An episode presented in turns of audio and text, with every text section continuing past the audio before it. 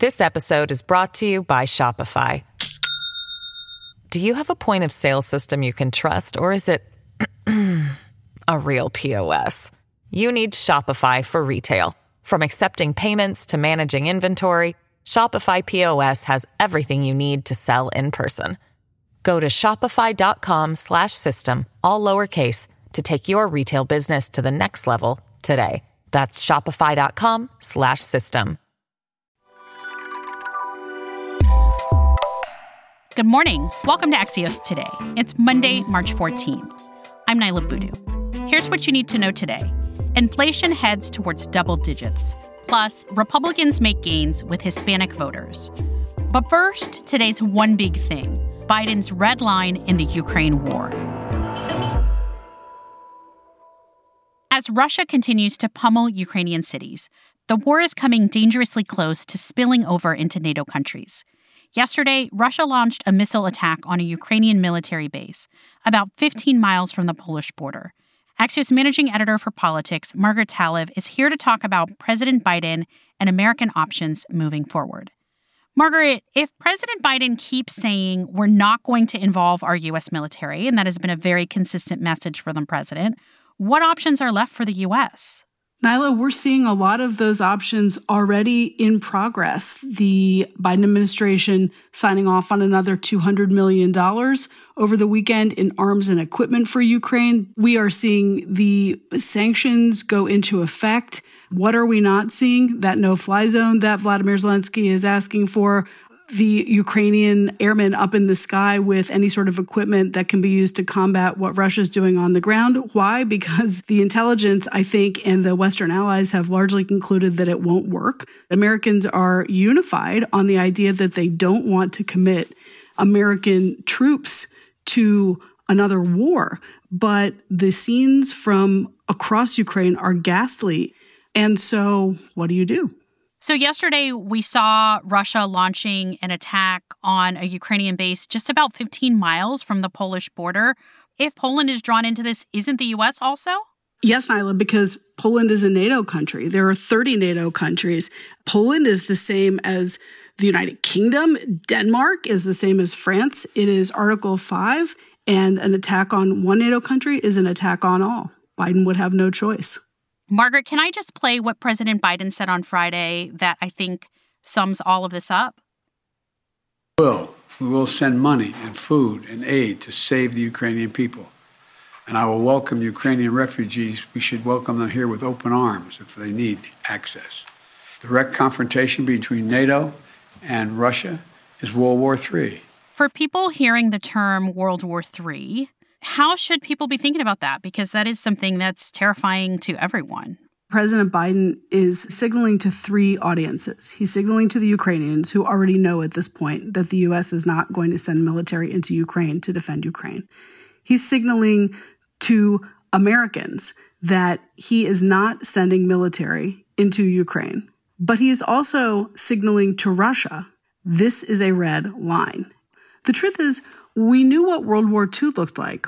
Nobody knows what World War III looks like. There are nuclear powers, but the technology that has developed over the course of the last more than half century means that cyber war, financial war, potential use of chemical weapons, all sorts of things that would come into play and add dimensions that we can't even begin to imagine.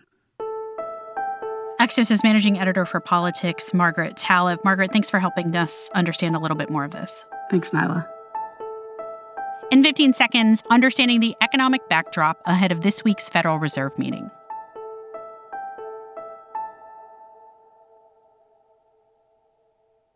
This episode is brought to you by Shopify. Do you have a point of sale system you can trust, or is it a real POS? You need Shopify for retail. From accepting payments to managing inventory, Shopify POS has everything you need to sell in person. Go to shopify.com/system all lowercase to take your retail business to the next level today. That's shopify.com/system.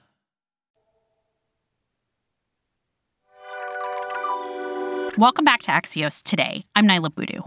Gas prices are high, unemployment is low, and it's possible inflation could soon hit double digits. It feels like our economy is changing at a rapid clip, and we're seeing signs of that change everywhere. Our producer, Sabina, was telling me that in her home state of New Jersey, a decades old law that prohibits drivers from pumping their own gas could soon change because of the tight labor market, which would be a big deal in New Jersey.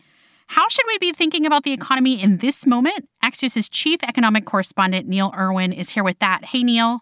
Hi, Niala. Let's start with the idea of inflation hitting double digits. Could that happen soon? What's going on here? Yeah, I think it's a real possibility. Uh, you know, we just saw a number the other day of 7.9% over the 12 months ended in February.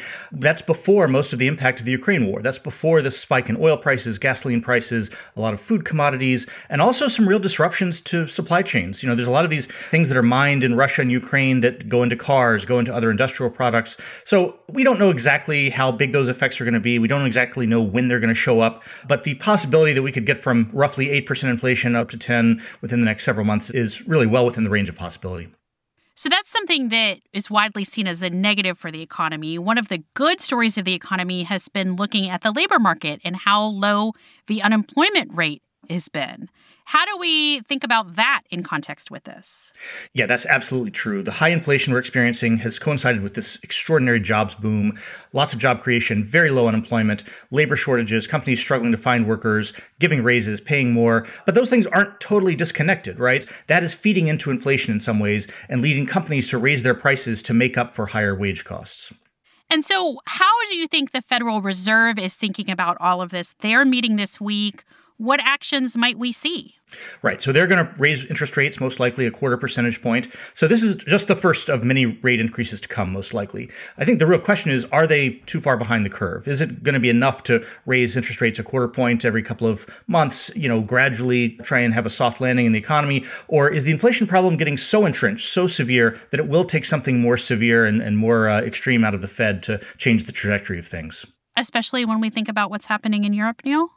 Yeah, so with the war in Europe, that again it has these massive effects on commodity markets. It's you know restricting the supply of a lot of things in the economy. I would also add one more wild card there, which is you know we have this resurgence of, of COVID in China. They're doing new shutdowns that could affect supply chains. We're having constraints on the global supply uh, potential of the economy. That is what's restraining the growth potential of the U.S. economy, and that's the underlying source of this high inflation.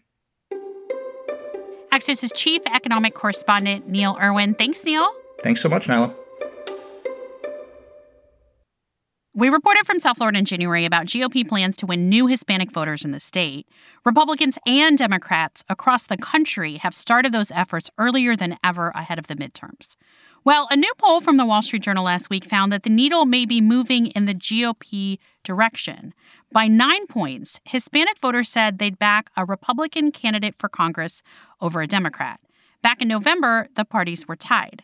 Axios' race and justice reporter Russell Contreras has been following this. Russ, first, this is one poll, but do we know why this shift might be happening?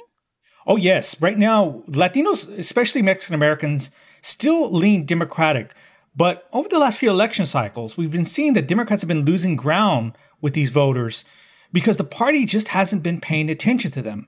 Democrats talk a lot about immigration, but poll after poll show that Latinos see immigration as their fifth top concern or their sixth.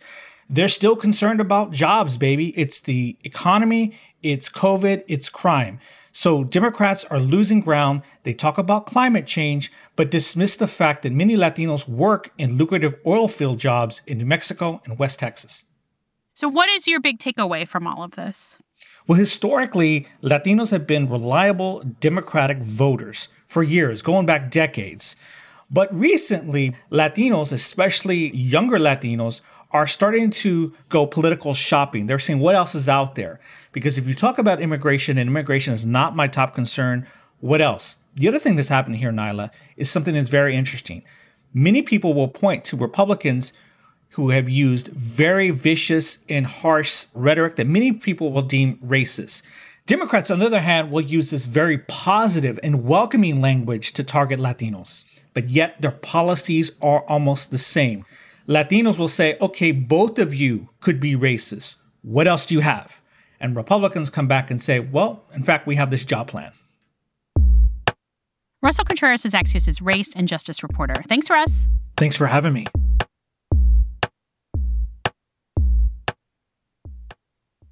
And before we go, it's Pi Day when we eat pizza and pie and celebrate the mathematical constant, which NASA says its engineers use to help calculate parachuting on Mars, talking to spacecraft, and discovering potentially habitable new worlds.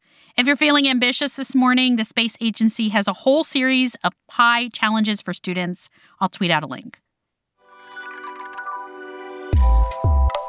I'm Niala Boodhoo. Thanks for listening. Stay safe, and we'll see you back here tomorrow morning.